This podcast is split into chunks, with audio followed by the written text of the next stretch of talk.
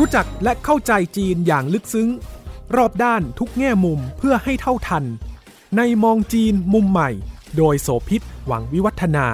พบแขกรับเชิญกูรูผู้รอบรู้เรื่องจีน รองศาสตราจารย์วรศักดิ์มหัทโนบลอดีตผู้อำนวยการศูนย์จีนศึกษา จุฬาลงกรณ์มหาวิทยาลัย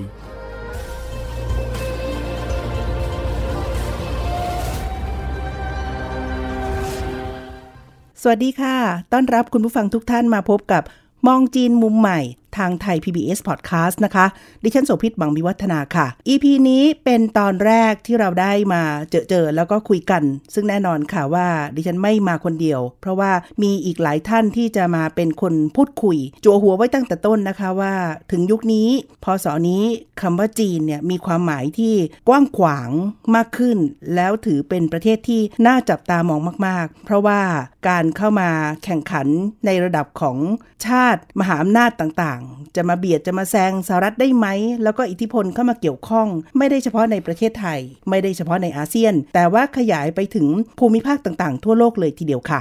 ดังนั้นในถึงยุคนี้เนี่ยเราต้องมองจีนด้วยสายตาใหม่ ทั้งในแง่บวก แง่ลบ ด้านที่มองเห็นเป็นประโยชน์ แล้วก็ยังเป็นด้านที่เราจะต้องเพิ่มความระมัดระวังด้วย มองจีนมุมใหม่จะนำเสนอทุกแง่มุม ลึกแล้วก็รอบด้าน ให้คุณผู้ฟังได้รู้จักจีน ทั้งในแง่เศรษฐกิจการเมืองวัฒนธรรมสังคม รวมไปถึงนวัตกรรมเทคโนโลยีและก็วิทยาศาสตร์ เรื่องราวที่จะทำให้จีนเนี่ยได้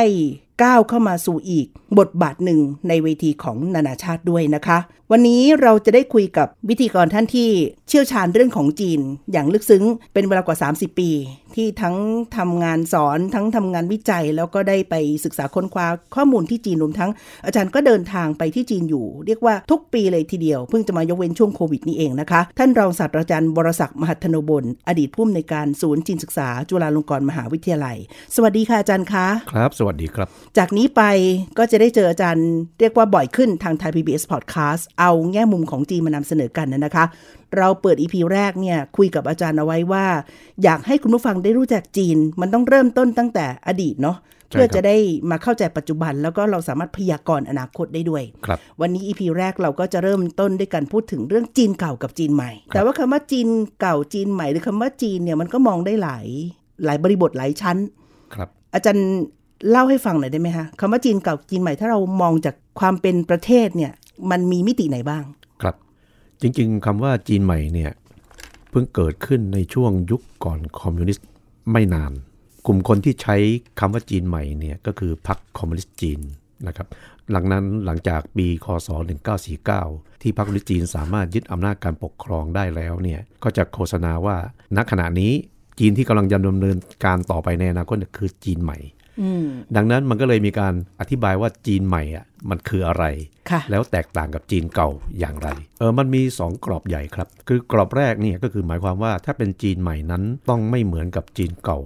โดยเฉพาะในเรื่องของวัฒนธรรมประเพณีเออรวมทั้งระบบการเมืองการปกครอง แต่ถ้าเป็นจีนเก่าก็ต้องเป็นแบบหนึ่ง ถ้าจีนใหม่ก็เป็นอีกแบบหนึ่งนะครับ อันนี้คือกรอบแรก กรอบที่สองเนี่ยเราพบว่าจีนเก่าเนี่ย ตั้งอยู่บนพื้นฐานการพัฒนาจากรากฐานวัฒนธรรมที่เป็นผลผลิตภายในจีนเอง ยกตัวอย่างเช่น วัฒนธรรมของจื้อนะครับ หรือลัทธิเต๋าหรือแม้แต่ศาสนาพุทธซึ่งเป็นของอินเดียนะครับที่เข้าไปในจีน พอมีการพัฒนาเปลี่ยนแปลงไปก็กลายเป็นพุทธมหายาน ซึ่งมีลักษณะเฉพาะของจีนเอง แต่ว่าจีนใหม่เนี่ยมันเป็นครั้งแรกในประวัติศาสตร์ของจีนที่รับเอาความคิด ของตะวันตกเข้ามาใช้อืมซึ่งมันมีอยู่2ช่วง ช่วงหนึ่งคือยุคสาธารณรัฐนำการปฏิวัติโดยดรซุนยตเซนค่ะเมื่อปีคศ 1911 หรือพศ 2454 อีกช่วงหนึ่งก็คือช่วงที่พรรคคอมมิวนิสต์จีนยึดอำนาจการปกครอง ในปีคศ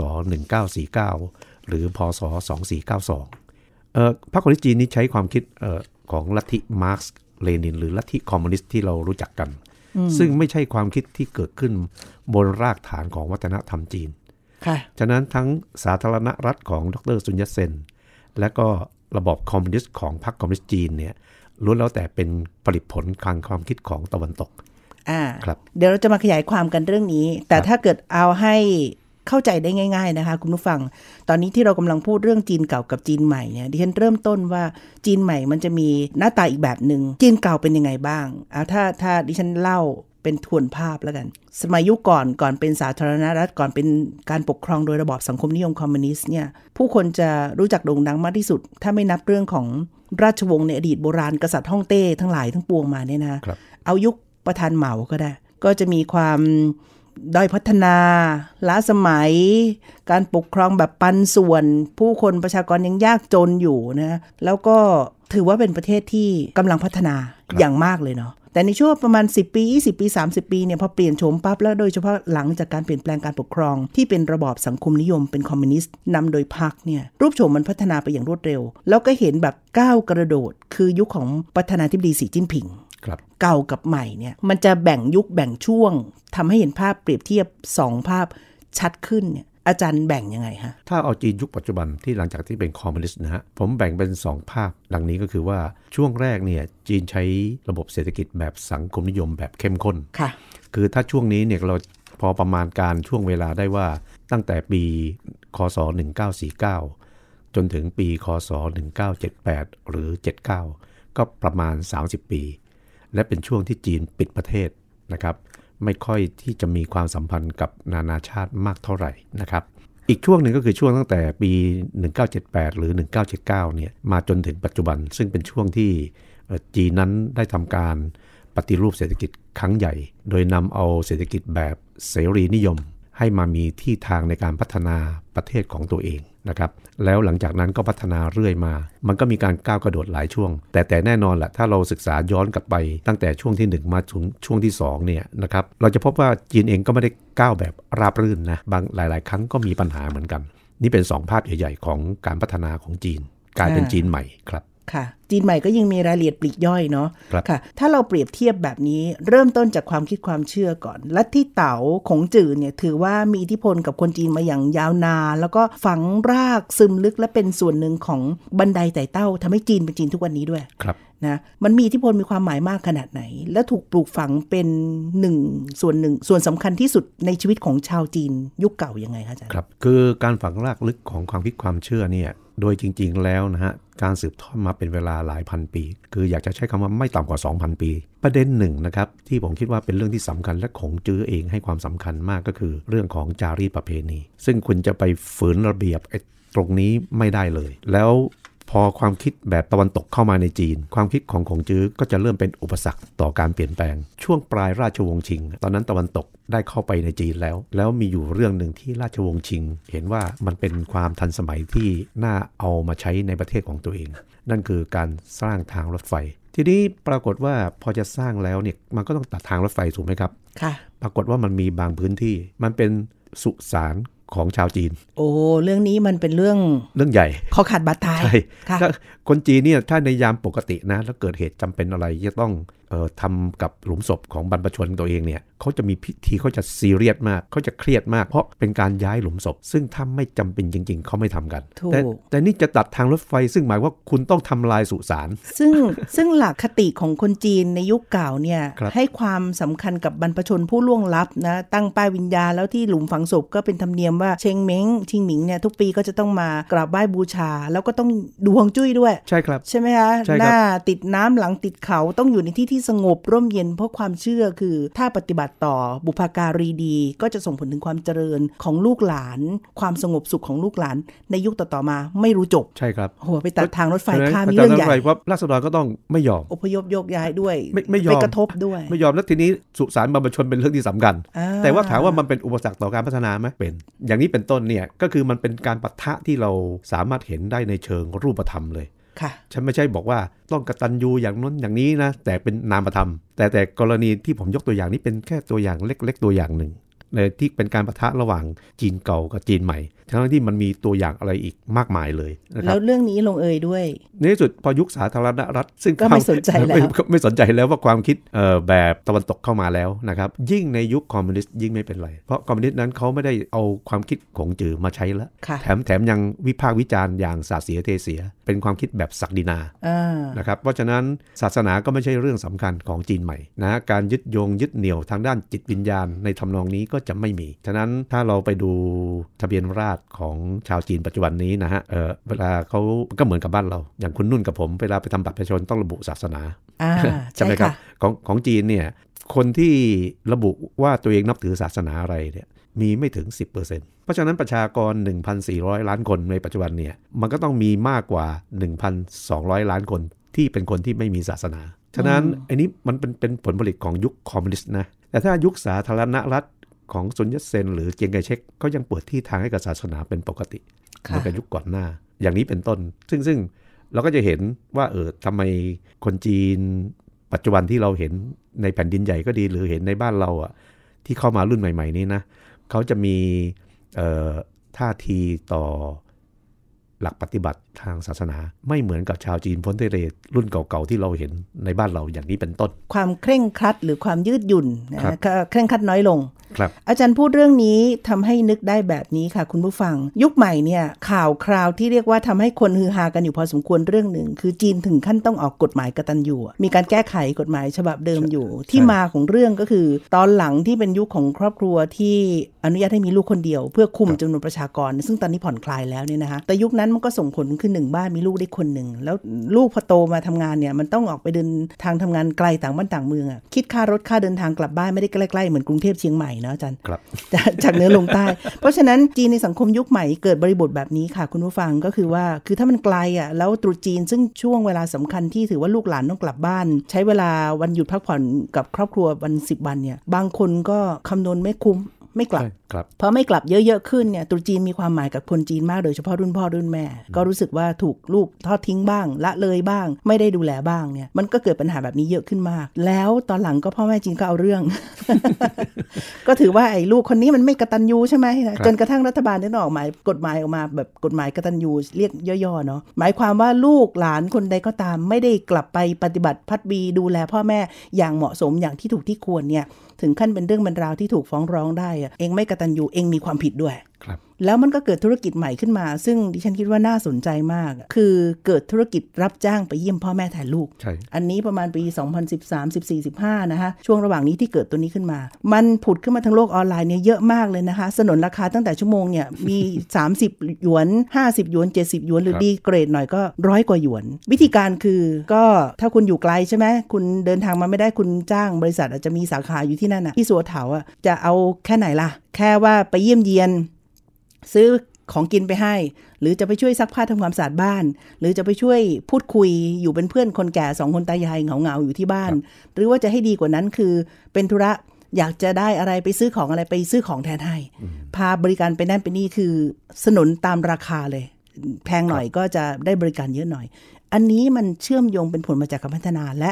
การที่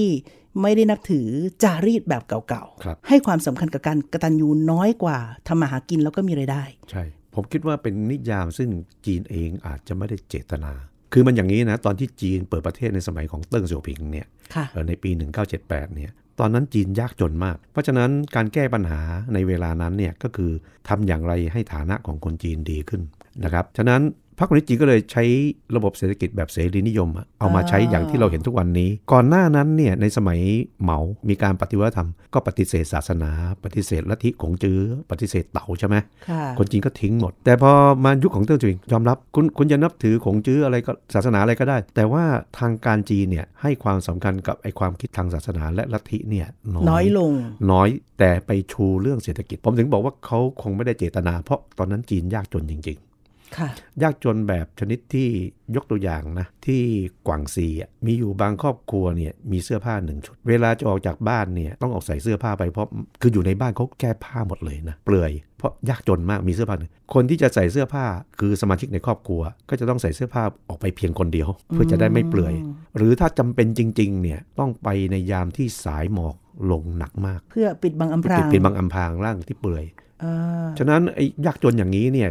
เราไม่มีทางเลี่ยง จะทำยังไงครับ แต่ว่าพอชูเรื่องเศรษฐกิจมากๆเข้า เราเห็นว่าทุกวันนี้เนี่ยคนจีนก็จะมุ่งไปที่วัตถุนิยม มีจีนรุ่นใหม่ที่ฉันได้เคยมีโอกาสพูดคุยด้วยเนาะก็ถามว่าตอนนี้มันคลี่คลายลงแล้วในเชิงของความเข้มข้นกับลัทธิเต่าแล้วก็ขงจื้อเนี่ยคนจีนยุคใหม่นับถืออะไรกัน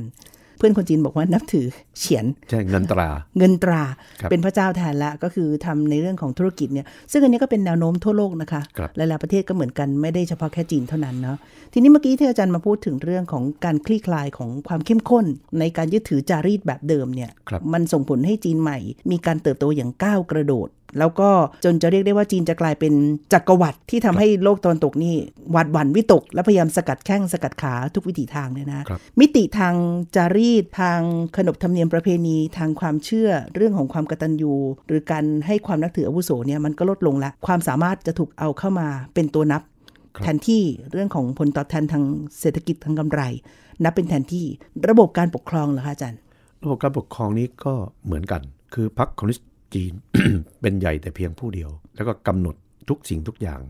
แม้กระทั่งการดำเนินชีวิตนะครับเเพราะฉะนั้นแล้วเนี่ยเมื่อมีพรรคการเมืองเดียวเนี่ยสิ่งที่พรรคคอมมิวนิสต์เขาค่อนข้างแคร์มากเลย ก็คือทำไมเขาจึงต้องจำกัดสิทธิเสรีภาพทางการเมืองอย่างมาก การแสดงความเห็นทางการเมือง แบบเสรีในโลกเสรีประชาธิปไตยเนี่ยไม่สามารถทำได้ในประเทศจีนทำไมเขาถึงแคร์ตรงนี้ เพราะว่าถ้าหากว่าเขาปล่อยให้เสรีจริงๆนะแบบที่อยู่ในบ้านเราหรือในชาติตะวันตกอะไรอย่างนี้เนี่ยถ้าความคิดมันหลากหลาย แล้วมันเกิดแตกแตกต่างกันมาก แล้วเวลาแตกต่างเกิดไม่มีการยอมกันเนี่ยจีนนั้นจะมีความเปราะบางในเรื่องของความแตกแยกมาก เพราะถ้าหากว่าแตกแยกเมื่อไหร่เนี่ยในประวัติศาสตร์จีนนะไม่ใช่แตกแยกแบบกรณียกตัวอย่างของไทยสมัยอยุธยา ยุคเท้าสีสุดาจันทร์มันมีช่องว่างทางอำนาจทางการเมืองแค่ช่วงเดือนสั้นช่วงสั้นๆอ่าๆแต่ของจีนนี้เวลาแตกแยกทีนะเป็นหลายสิบปีหลายร้อยปี อย่างผมยกตัวอย่างยุคสามก๊กที่คนไทยรู้จักดีอะตั้ง 6-70 ปี ก็คือหมายความว่าเป็น 6-70 ปีที่คนคนจีนฆ่ากันอืมเพราะฉะนั้นเขาถึงแคร์ตรงนี้นะครับ พอแคร์ตรงนี้แล้วเขาถึงต้องมาจำกัดเรื่องของสิทธิเสรีภาพทางการเมือง แล้วสร้างระบบการปกครองที่แบบ เป็นปราการเหล็กใครฝ่าฝืนแล้วจะลงโทษหนัก เหตุผลสำคัญที่อยู่ข้างหลัง ถ้ามองอย่างเข้าใจเขาเข้าใจเราเนี่ยเป็นเพราะว่าด้านหนึ่งคือจำนวนประชากรที่มากอะพันกว่า 300 ล้านตอนนี้แล้วเนี่ยนะ แต่ถ้าถอยไปในยุคก่อนเนี่ย ก็ยังเป็นปริมาณที่มันมากมาก ดังนั้นต้องมีเครื่องมือหรือการจัดการที่คุมอยู่เอาอยู่ ครับ นั่นเป็นส่วนหนึ่งที่ทำให้ระบบสังคมหรือพรรคคอมมิวนิสต์ถูก เลือกวิธีการมาใช้แทนที่จะปล่อยให้เป็นเสรีประชาธิปไตยอย่างแบบว่าอิสระเหมือนกับชาติอื่นๆไหมฮะอาจารย์ครับเออจริง ๆ แล้วเนี่ยถ้าเราไปดูในแง่ความเป็นจริงนะผมผมคิดว่าสังคมจีนทุกวันนี้เขาก็มีเสรีภาพในระดับหนึ่งนะหมายความว่าการแสดงความคิดเห็นในเว่ยเว่ยปัปัววอะไรของเขาเนี่ยอ่าเขาก็สามารถแสดงได้สื่อสังคมออนไลน์จีนเพียงแต่มันจะมีคำหรือศัพท์ทางการเมืองบางคำเท่านั้นที่จะโดนบล็อก คือค้นไปให้ตายก็ไม่เจอไม่เจอจนกว่าคือจะข้ามกำแพงไฟไปหาใช่ VPN ใช่ใช่ไหมฉะนั้นอ่าถ้าคุณพิมพ์แค่นี้มันจะโดนเด้งเลยคำค่ะคำนี้ เช่นค่ะเช่นเหตุการณ์ที่เทียนอันเหมินอ่าเออเมื่อปี 1989 นะ อย่างอยากให้นี้อาจารย์เล่าเรื่องนี้ด้วย จนเอากระทั่งเป็นทริคที่คนจีนเขาก็ใช้วิธีการอื่นในการสืบค้นได้ ใช่เหตุการณ์นองเลือดที่เทียนอันเหมินเนี่ยมันเกิดขึ้นวันที่ 4 มิถุนายน ปี 1989 นะครับแต่คนจีนโดยทั่วไปก็จะเรียกย่อๆว่าเหตุการณ์ 64 6 นี้คือเดือน 6 4 นี้คือวันวัน ที่ที่เกิด4นะวันที่ 4 นะฮะ64เพราะฉะนั้นเหตุการณ์นี้อะจีนก็จะบล็อกฉะนั้นคนจีนจะพิมพ์คำนี้ลงไปในไวโปอะไรนะ64เนี่ยมันจะเด้งออกมาทันทีอืมก็คือคุณห้ามหาพูไม่ดเจอถ้าคุณห้ามพูดเรื่องนี้ค่ะนะครับ เพราะฉะนั้นคนจีนก็โหไหวว่าว่าจะทำยังไงนะครับ เขาก็ใช้คำว่าเหตุการณ์ 5 3 5 5 3 5 คืออะไร 5 นี้คือเดือน 5 พฤษภาคม แต่เป็นวันที่ 35อ่า เดือนเดือนพฤษภานับบวกไปเอ่อเดือนพฤษภาคมมี31วันใช่ไหมค่ะคุณนึกบวกไปอีก4ไงอ่าใช่ไหมมันก็เป็น35วันฉะนั้นเขาก็จะเขียนว่า5 3 5มันไม่เด้งมันไม่เด้งสมมุติอะถามว่ารัฐบาลจีนรู้ไหมรู้ แต่ถ้ารัฐบาลจีนไปบล็อก5 3ไปอีกเดี๋ยวคนก็คิดคำอื่นขึ้นมา มันจะไม่มันจะมีให้บล็อกไม่รู้จบค่ะไอ้นี่คือทางออกนะ ผมก็ถึงคิดว่า ถ้าใครไปอยู่ในเมืองจีนนานๆ แล้วรู้เรื่องแบบนี้นะครับ การเมืองของจีนมันก็มีเสน่ห์ไปอีกแบบหนึงเขาเรียกว่าปัญหาอุปสรรคทำให้เกิดนวัตกรรมแล้วก็ความคิดใหม่ใช่ครับนะสิ่งที่เรียกว่าตอนนี้ฟรีมากๆในจีนน่ะทั้งในแง่ของภาคบันเทิง เศรษฐกิจการลงทุนแล้วก็ทุกประเด็นยกเว้น แตะได้น้อยกว่าคือมิติทางการเมืองใช่และครับการวิพากษ์วิจารณ์พรรคแล้วก็รัฐบาลครับนะคะนี่ก็เป็นตัวอย่างหนึ่งที่น่าสนใจว่านี่คือภาพของจีนใหม่ที่เกิดขึ้นนะครับการคลี่คลายหรือการไม่ได้เคร่งครัดมากกับเรื่องของจารีตเก่าๆ แต่ก็ยังมีรากอยู่ละรากทางความคิดใช่ไหมฮะครับแล้วก็ให้ความสำคัญกับเรื่องของเศรษฐกิจปากท้องมากขึ้น แล้วก็นอกจากนี้การใช้ระบบสังคมนิยม แบบพรรคคอมมิวนิสต์จีนเนี่ยก็มีคำยุคของประธานาธิบดีสีจิ้นผิงอันนี้อยากให้อาจารย์ได้คุยถึงหน่อย ประชาธิปไตยหรือสังคมนิยมแบบมีเอกลักษณ์ของจีนเนี่ยครับมันหมายความว่ายังไงเรียนแบบไม่ได้ชาติอื่นไม่เหมือนนะใช่คือมันเป็นสังคมนิยมที่เขาสามารถเอาความคิดอื่น ๆ ที่อาจจะไม่ใช่สังคมนิยมใส่เข้าไปด้วยอเอามาใช้อ่าอย่างยกตัวอย่างไอ้เรื่องลัทธิเศรษฐกิจ แต่แต่เดิมก็ใช้สังคมนิยมเพียวๆเลยค่ะนะฮะโอ้ก็ก็อย่างที่เราเห็นในสายยุคยุคของเหมานะครับ ฉะนั้นพอเติ้งเสี่ยวผิงก้าวขึ้นมานี้เนี่ยเอ่อตอนที่ที่เติ้งเสี่ยวผิงก็ยังบอกว่าเรื่องนี้เป็นจีนใหม่ที่มีความสำคัญมากค่ะ นั่นคือเออเขาใช้ลัทธิเศรษฐกิจแบบเสรีนิยม เรื่องนี้ผมขอเล่าเล็กน้อย คือตอนที่จีนเปิดประเทศใหม่ๆ สมัยเติ้งเนี่ย จีนต้อนรับทุกความคิดเลยนะ จากทั่วโลก มีอาจารย์อาวุโสท่านหนึ่งของของไทยเราเป็นนักประวัติศาสตร์ท่านล่วงลับไปแล้ว ท่านเคยเล่าให้ผมฟังว่าตอนที่ไปเยือนเนี่ยไปเยือนจีนนะได้พบเติ้งเสี่ยวผิงด้วยอืม แล้วเติ้งเสี่ยวผิงก็ถามว่าเออช่วยบอกเราหน่อยสิว่าแนวทางการพัฒนาของประเทศไทยอะเป็นยังไงถึงได้เจริญเติบโตอย่างนี้ อาจารย์ไทยก็บอกว่าเราเป็นนักประวัติศาสตร์ไม่มีความรู้ทางด้านเศรษฐเศกิรจษฐกิจ คุณนุ่นรู้ไหมเติ้งบอกว่าไง เอาละถึงแม้จะเป็นอย่างนั้นก็ตามแต่เนื่องจากเป็นคนไทย พูดให้เราฟังสักนิดก็ยังดี เปิดใจถึงขนาดนั้นนะแต่หลังจากนั้นเราก็รู้มาว่าจีนนั้นไม่ใช่คุยกับไทยคนเดียวโอ้ทั่วโลกเลยค่ะใครที่มีการจนกระทั่งวันหนึ่งอะเออมีนักเศรษฐศาสตร์รางวัลโนเบลคนหนึ่ง ที่จีนเชิญไป ชื่อมิลตันฟรีดแมนเขาเป็นนักลัทธิเศรษฐกิจเสรีนิยมใหม่ตัวพ่อเลย เขาไปเลคเชอร์ธรรมดาก็เหมือนกับเชิญคนอื่นๆไปเลคเชอร์ แต่อยู่มาวันหนึ่งอะจีนจิ้มเอาคนนี้ ว่าเออโอเค เสรีนิยมใหม่ไอ้ลัทธิเสรีนิยมใหม่ของเขาเนี่ยน่าจะเหมาะกับจีนพอจีนเอามาใช่ไหมจีนก็ทำไป อย่างที่เราเห็นนะเออมีการปฏิรูปรัฐวิสาหกิจครั้งใหญ่ ปฏิรูปโครงสร้างของรัฐบาลอย่างอย่างยกตัวอย่าง ก่อนปฏิรูปในปี 1998 เนี่ย จีนมีกระทรวงทบวงกรมเนี่ย อยู่ 40 กว่าหน่วยนะ ปฏิรูปจนเหลือ 29 กฎหมายด้วย ใช่โละกฎหมายเก่าข้ามครือที่ใช่ล้าสมัยนะจนทั้งหมดเดี๋ยวนี้ทั้งหมดนี้เป็นเสรีนิยมใหม่ค่ะ ฉะนั้นแต่จีนบอกว่านี่แหละมันทำให้จีนก้าวหน้าขึ้น เพราะฉะนั้นจะบอกว่าไม่ใช่สังคมนิยมไม่ได้ มันคือสังคมนิยมที่มีลักษณะเฉพาะของจีนเอ่อเลือกรับปรับใช้ ใช่ แล้วจีนก็ไม่ได้พูดถึงมาร์กซ์เลนินอะไรอีกเลย ถ้าเป็นยุคเหมาเนี่ย คุณไม่พูดคุณมีสิทธิ์ตายได้ ค่ะ ครับเออน่าสนใจมาก เพราะฉะนั้นก็ใช้ในความหมายว่าที่อื่นเรียนแบบไม่ได้ครับก็มีลักษณะผสมผสานซึ่งเขาก็ ปรับเอาข้อเด่นข้ออ่อนของตัวเองมาใช้ด้วย ใช่ครับ ที่ทำให้จีนเป็นจีนตอนนี้เนี่ยนะคะครับแม้กระทั่งคำว่าประชาธิปไตย รัฐบาลจีนเขาก็ยืนยันตลอดนะคะว่าเขามีครับแล้วก็ตัวอย่างรูปธรรม แต่ก็เป็นแบบจีนอีกอะนะคะครับก็คือระบบการประชุมสองสภา มีสภาปรึกษาการเมือง ซึ่งมีผู้แทนมาจากทั้งชาติพันธุ์ชนเผ่าชนกลุ่มน้อย ภาคเศรษฐกิจนะนักการเมืองเกษตรกรตัวแทนหลากหลายมากเลย และอันเนี้ยจีนเคลมว่านี่คือการเลือกผ่านตัวแทนไปทำหน้าที่ให้ความเห็นกับรัฐบาลในสภาใช่แต่แต่แต่ถ้าในเราข้อที่จริงเรารู้ว่า เป็นผู้แทนที่ได้รับการแต่งตั้งและต้องได้รับใช่ความเห็นชอบจากรัฐบาล ไม่ใช่เสียงเห็นต่างนะครับสองสภาเนี่ยก็คือสภาผู้แทนประชาชนสภาหนึ่งค่ะอีกสภาหนึ่งคือสภาที่ที่ปรึกษาปรึกษาสภาปรึกษาการเมืองการเมืองที่คุณนุ่นพูดไปเนี่ยรู้ไหมสภาปรึกษาการเมืองประชุมสองสภาก็จริงนะแต่ถ้าไปดูรัฐธรรมนูญของเขาอะสภาปรึกษาการเมืองเนี่ยมีสิทธิแสดงความคิดเห็นแต่ไม่มีสิทธิ์โหวตอ่าก็แค่ให้คำแนะนำได้อย่างเดียวไงใช่แล้วก็ให้คำแนะนำรัฐบาลจะไปใช้หรือไม่ใช้ก็อีกเรื่องหนึ่งใช่แต่มันถูกเคลมแล้วล่ะว่านี่คือตัวแทนที่มาจากประชาชนทุกภาคส่วนในจีนครับแล้วก็จะเป็นวันใหญ่มากปกติเนี่ยเดือนมีนาคมนะครึ่งเดือนนะสิวันที่เขาจะประชุมสองสภาไล่ๆกัน แล้วก็เป็นวาระสำคัญของชาติเลย ก็จะมีผู้แทนของสภาปรึกษาประเอ่อประชาชนที่เขาจะแต่งชุดตามใช่ธรรมเนียมนิยมของตัวเองมาชนเผ่าก็แต่งชุดของตัวเองมาชนกลุ่มน้อยก็แต่งมาครับอันนี้ก็เป็นตัวแทนแบบหนึ่งครับนะคะ ทีนี้เราคุยกันมาวันนี้เนี่ยพูดสองเรื่องใหญ่ เปรียบเทียบความแตกต่างระหว่างจีนเก่ากับจีนใหม่ เหตุผลก็คือว่าเราจะเดินต่อไปอนาคตละ แล้วเดี๋ยว EP อื่นๆ หรือ episode อื่นๆเนี่ยจะได้คุยกันอย่างเชิงลึกมากขึ้นนะคะ ประเด็นสุดท้ายที่อยากจะให้อาจารย์ได้คุยถึงก็คือว่าคำสำคัญคือเรารู้จักและเข้าใจจีนได้อย่างรอบด้านมากเพียงพอ จีนก็จะนับเป็นมหามิตรได้เลย แต่ถ้าไม่อย่างนั้นจีนก็จะถือว่าเป็นภัยคุกคาม หรือว่ามีความเป็นอันตรายอยู่พอสมควรทีเดียว ขยายความเพื่อให้คุณผู้ฟังได้เข้าใจร่วมกันถึงรายการมองจีนมุมใหม่หน่อยสิคะครับจริงๆคำกล่าวของผมคือ ถ้าเรารู้เท่าทันจีน จีนคือโอกาส แต่ถ้าเราไม่รู้เท่าทันจีน จีนก็คือภัยคุกคามนะครับผมยกตัวอย่าง ตั้งแต่จีนใช้ระบบเศรษฐกิจเสรีนิยมแล้วก็ในปี 2001อะเป็นจีนที่จีนเข้าเป็นสมาชิก WTO นะครับ หลังจากนั้นนะเราจะเห็นคนจีนเนี่ยหลั่งไหลออกนอกประเทศ ไปทำการค้าการลงทุนอย่างนานาประเทศ เขาถือถือกฎกติกาของ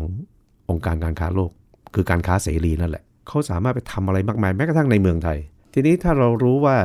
จีนเขาเป็นอย่างนี้นะเออแล้วเขาก็ขยันด้วยค้าขายเก่งด้วย ถ้าเราไม่รู้เท่าทันเขาเนี่ยเราจะเอ้ยเขามาครอบงำหรือเปล่ามีความระแวงและกังวลเออมาแย่งงานคนไทยไหมอะไรต่างๆที่ก็มีคำพิพากษ์วิจารณ์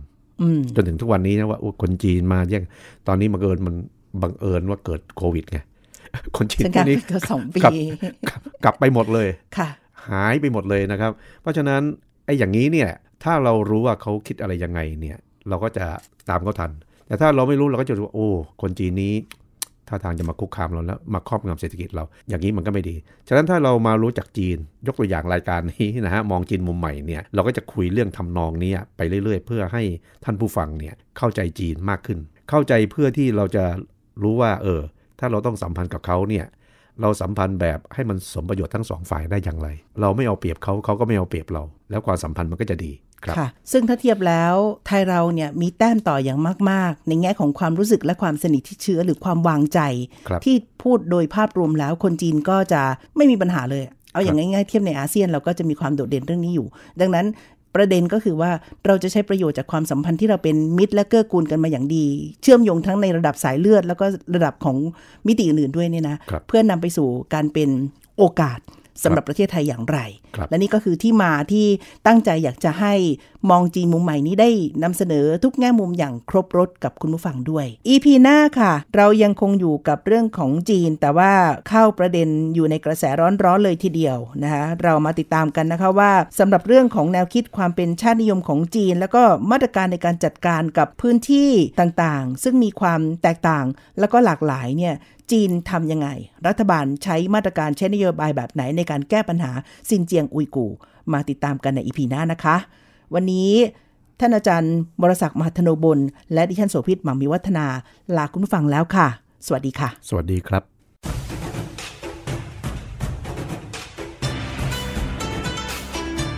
ติดตามฟังรายการ มองจีนมุมใหม่ ได้ทางเว็บไซต์และแอปพลิเคชันไทย PBS Podcast กดติดตามสื่อสังคมออนไลน์ ทั้ง Facebook, Twitter, Instagram และ YouTube ไทย PBS Podcast